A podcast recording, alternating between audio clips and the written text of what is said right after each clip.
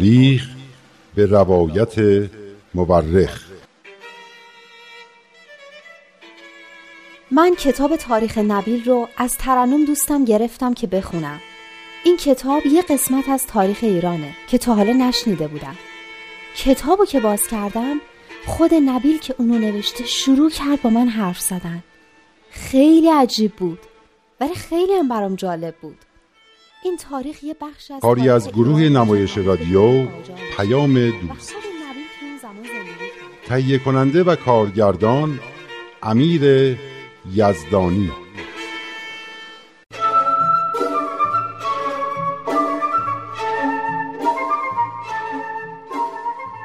دیشب شرح حال حضرت بهاءالله به اونجا رسید که تلاشه حسین خان مشیر و دوله سفیر کبیر ایران و دستیسه های اون پیش مقامات عثمانی بالاخره به نتیجه رسید و یه بار دیگه حکم تبعید حضرت بهاءالله صادر شد. تبعید اول ایشون از تهران به بغداد بود و تبعید دوم از بغداد به استانبول. بعد هم چهار ماه نگذشته دوباره حکم تبعید ایشون رو صادر کردن و سه روز برای جواب به ایشون مهلت دادن. حضرت بهاءالله هم در پاسخ لوحی برای صدر اعظم عثمانی که اسمش چی بود؟ توی اسمش یه پاشا هم داشت. آلی پاشا دخترم. آلی پاشا. ممنون جناب نبیل. آلی پاشا. حضرت بهاءالله لوحی صادر کردند و به دست آلی پاشا نخست وزیر عثمانی رسوندن.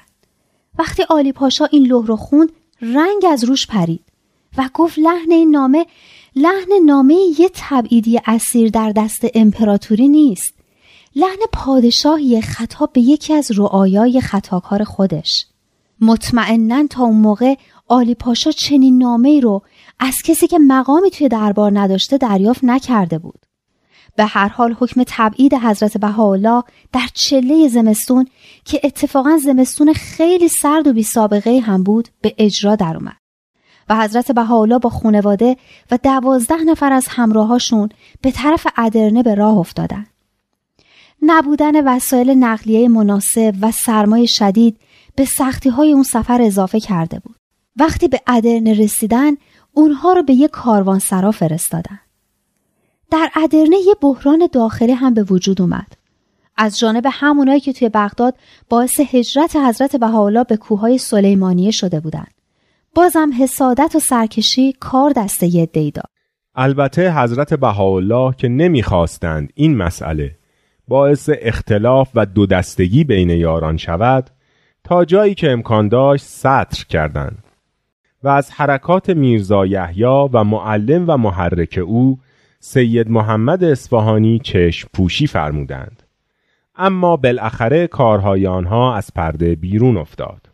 گفتین این میرزا یحیی سعی کرد حضرت بهاءالله رو مسموم کنه در حالی که برادر اون حضرت بود. بله دخترم. آن هم برادر کوچکتری که در زیر سایه حضرت بهاءالله و تحت حمایت ایشان پرورش پیدا کرده و مدیون محبتهای آن حضرت بود.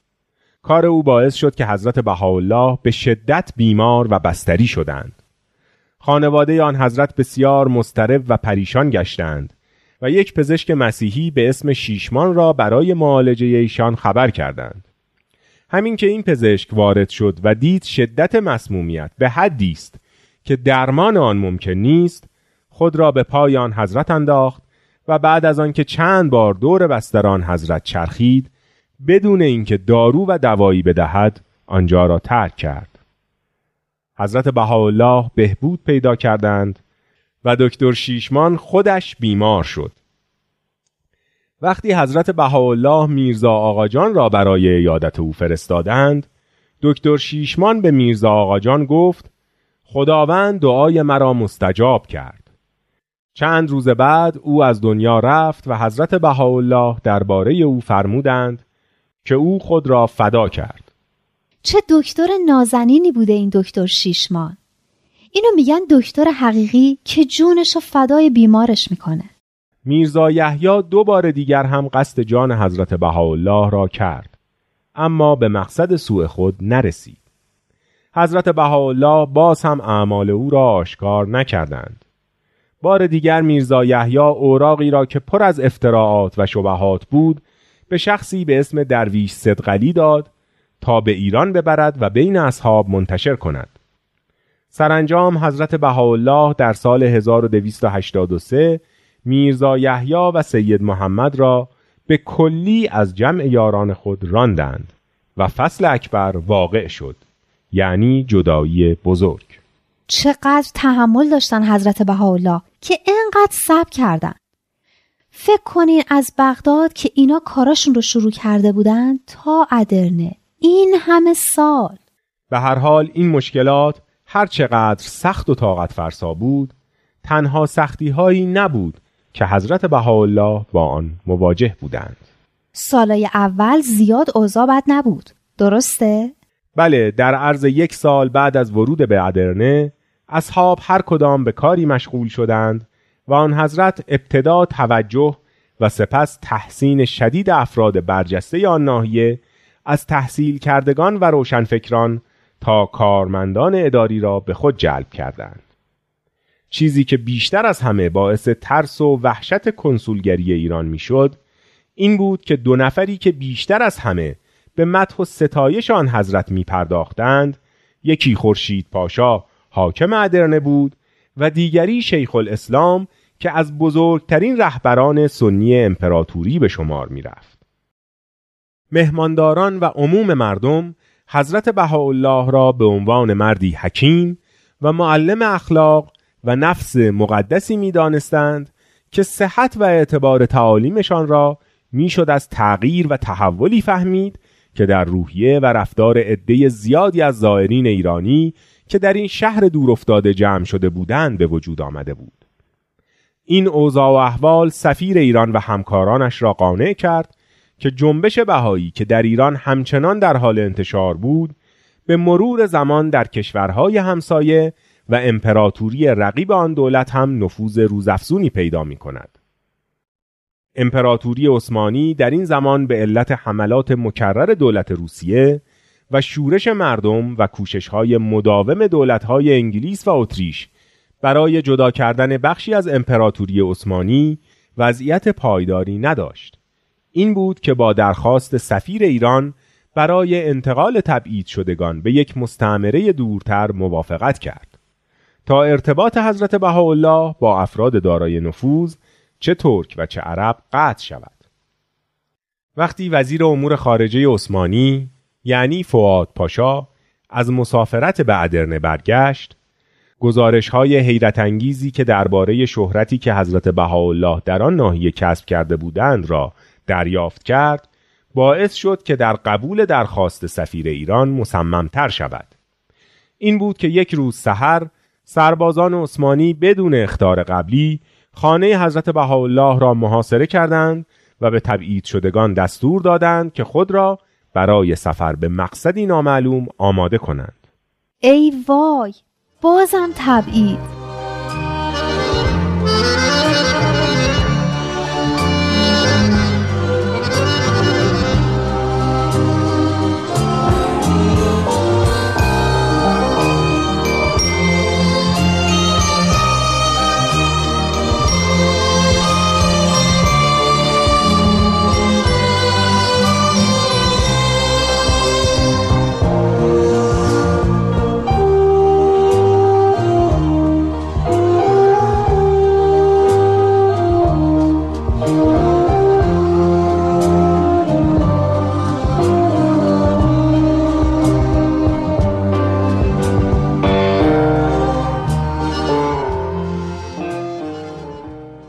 این را هم بگوییم که این تبعید حضرت بهاءالله به استانبول و بعد به ادرنه از نظر تاریخ ادیان بسیار جالب توجه است.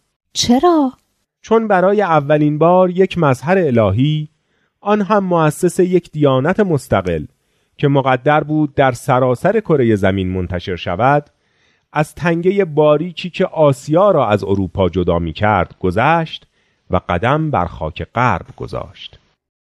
بله همه ادیان بزرگ جهان از آسیا برخواستند و مؤسسان آن ادیان همه دوره زندگانی خود را در همین قاره گذراندند. حضرت مسیح هم در اورشلیم زندگی می کرد که جزو قاره آسیا بود. حضرت بهاءالله در آثار خود به این واقعیت هم اشاره فرمودند که در گذشته عظمت ادیان جهانی و تأثیر بزرگ آنها در پیشرفت تمدن وقتی ظاهر شده که تعالیم آنها از شرق به غرب سرایت پیدا کرده است. چقدر جالب! آن حضرت پیش بینی می‌فرمایند که در این عصر جدید هم پیشرفت امر الهی در کشورهای غربی به همان ترتیب ولی در مقیاسی بسیار وسیعتر صورت گیرد. برای همین شاید جای تعجبی نداشته باشد که حضرت بهاءالله ادرنه را برای ابلاغ عمومی و علنی امر خودشان انتخاب کردند. این ابلاغ عمومی و علنی که میگین یعنی چی؟ مگه توی باغ رزوان رسالتشون رو به همه اعلام نکردن؟ چرا؟ آن ابلاغ در حلقه یاران ایشان بود و کسانی که به امر حضرت باب ایمان داشتند. آن حضرت در باغ رزوان روشن فرمودند که همان ظهوری هستند که حضرت باب با تأکید بسیار به آن بشارت دادند و جان خود را در راه آن فدا نمودند. اون وقت ابلاغشون در ادرنه چطوری بود؟ همانطور که گفتم ابلاغ ایشان در ادرنه عمومی و علنی بود. در آنجا امرشان را به جهانیان ابلاغ فرمودند. به این ترتیب که الواهی را خطاب به سران و رهبران دولتها و مذاهب مختلف صادر و ارسال فرمودند. مثلا به چه کسایی؟ برای مثال فرانس و جوزف امپراتور اتریش، ویلهلم دوم پادشاه آلمان، ویکتوریا ملکه انگلستان، الکساندر دوم تزار روس، پاپ پی نهم رهبر کاتولیک های جهان، امپراتور عثمانی و ناصر الدین شاه. این الواح از مهمترین اسناد و مدارک در تاریخ ادیان به شمار می آیند. آن حضرت می‌خواستند با این کار امری را که به تدریج پشتیبانی و اطاعت پیروان حضرت باب را در سراسر خاور میانه به خود جلب کرده بود به سراسر جهان ابلاغ کنند. توی این الواح فرمودن که من همون مظهر ظهور الهی هستم که همه منتظرش بودین؟ یعنی این پادشاه و سران به این چیزا اهمیت می‌دادن واقعا؟ البته باید شرایط آن روز جهان را در نظر گرفت. زمامداران آن زمان جز چند مورد استثنایی همگی انسانهایی دیندار بودند و اغلب رئیس و پیشوای دیانت رسمی کشور خود هم محسوب می شدند و معتقد بودند که آنچه در کتابهای مقدسه ای مانند تورات، انجیل و قرآن آمده حقیقت محض و دور از هر گونه صحو و خطاست. بیشتر این پادشاهان قدرت خودشان را مستقیما ناشی از قدرت الهی که در این کتابهای آسمانی ذکر شده می‌دانستند و خود را برگزیده خداوند مینامیدند. آنها پیشگویی های مربوط به آخر زمان و ملکوت الهی را افسانه یا رموز روحانی نمی‌دانستند بلکه این پیشگویی ها برای ایشان حقایق مسلمی بود که نظم اخلاقی بر اساس آنها استوار بود. به همین علت باور داشتند که در قبال مسئولیت پیشوایی که بر عهده دارند مورد بازخواست الهی قرار خواهند گرفت. پس سران کشورها اون روزا خیلی با سران امروزی فرق می‌کردن. بله دخترم. البته حضرت بهاءالله علاوه بر این که در آن الواح خطاب به پادشاهان و سران عالم طلوع یوم الله را اعلام فرمودند با اشاره به تغییرات عظیمی که با شدت تمام در جهان در جریان بود و هست از آنها دعوت کردند تا به ایجاد و ترویج وحدت عالم انسانی بپردازند. حضرت بهاءالله در این الواح فرمودند زمامداران و پادشاهان عالم که مورد احترام و اعتماد ملتهای خود هستند و از قدرت زیادی برخوردارند باید از این قدرت در جهت ایجاد صلح و آشتی بین ملل و عدالت و اتحاد استفاده کنند. برای مثال در این الواح بیاناتی دارند به این مضمون که فقرا امانت خدایند در آن خیانت نشاید و بیعدالتی نباید. به یقین در روز جزا از امانت او بازپرسیده خواهد شد. میزان عدل برپا خواهد بود و اعمال هر کس چه غنی و چه فقیر سنجیده خواهد شد. فرمودند پس از آنچه بر ما رسیده خبر گیرید و بین ما و دشمنان ما به عدل رفتار کنید اگر دست ظالم را از تجاوز کوتاه نکنید و حق مظلوم را نگیرید به چه چیز افتخار می کنید؟ نتیجه ارسال این الواح چی بود؟ نتیجه تقریبا همان بود که حضرت محمد از نامه های خود خطاب به امپراتوران ایران و روم گرفتند.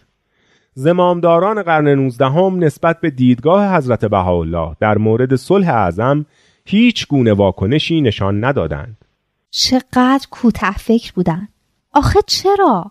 چون ملیتگرایی افراطی و توسعه طلبی نه فقط پادشاهان بلکه اعضای پارلمان ها، فرهنگیان، هنرمندان، روزنامه نگاران و مؤسسات دینی را فرا گرفته بود و همه آنها را به صورت مبلغین مشتاق برتری و پیروزی غرب درآورده بود.